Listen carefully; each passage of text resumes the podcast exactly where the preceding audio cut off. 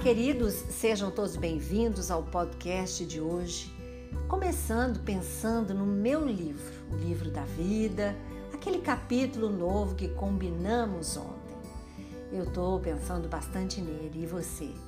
O que precisa mudar para que o seu capítulo fique bonito, completo, leve, feliz, mesmo diante dos obstáculos que a gente vai encontrar? Quando nos empenhamos a este conhecimento, a este despertar espiritual, tudo acontece. Tudo vem ao nosso favor porque os pensamentos são bons. E pensamento bom atrai coisa boa, atrai uma luz brilhante nos envolvendo e nos protegendo, criando uma psicosfera muito abençoada diante daqueles que são bons, que pensam na esperança, na fortaleza, na fé para prosseguir, mesmo diante de situações doloridas, conflituosas, que nos abate, que nos colocam para baixo. A tristeza, ela nos faz mergulhar cada dia mais em pensamentos e sentimentos ruins. Por isso não devemos acalentar. Alimentar a tristeza é descer um degrau para baixo. Não é nos esforçarmos a subir um degrau, mas é nos entregar completamente para aquilo que nos arrasta para o que há de pior, de triste, de decadente, de situações que nos vão vai nos fazer sofrer, né? Então, a gente tem esse convite que entre sofrimentos, que entre dores, a gente procure ser feliz. E a felicidade se constrói com pequenas alegrias diárias, com a natureza bela, com o respirar macio, com tratar o outro bem, com carinhar alguém que você ama ser generoso de alguma maneira, demonstrando esse amor.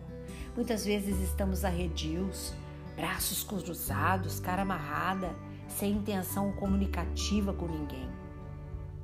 E existe uma situação com mulheres que passam né, por TPMs, por períodos de grandes oscilações hormonais. Então, vá olhar isso, vá tratar isso para que não seja um impeditivo para a sua evolução. Nós mulheres temos oscilações de humor, sim, porque também temos oscilações de hormônios, né? Em todas as fases da vida. Então a gente tem que prestar muita atenção nisso. Tem pessoas que têm realmente uma situação bem complicada hormonal, que oscila o humor, que fica muito nervosa, que briga com todo mundo na casa, que nem ela se aguenta, né? Eu sei porque já passei por isso e graças a Deus com o tratamento foi possível melhorar, né? E existem umas mulheres que são mais ainda, são além, não é mais nem tensão pré-menstrual, é TDPM é outro tipo de tratamento, de abordagem, porque as reações são quatro vezes, né? aliás, os sintomas são quatro vezes mais do que uma TPM normal. Então veja como é complicado. Temos que empenhar, olhar todos os aspectos da vida, inclusive os fisiológicos, que é aquele que faz parte da nossa função né, de, de ser humano, que acontece no nosso organismo. Mas se ele está também algo exagerado e a mais, já é uma fisiopatologia, que é já uma doença nessas funções determinadas. Então, se isso é uma dica hoje, né, né? Pensei nisso porque muitas mulheres realmente sofrem. E aí olha para mim assim, olhando um lado romântico da vida, como é que consegue, né? Ser romântica, ver tudo positivo, tudo legal.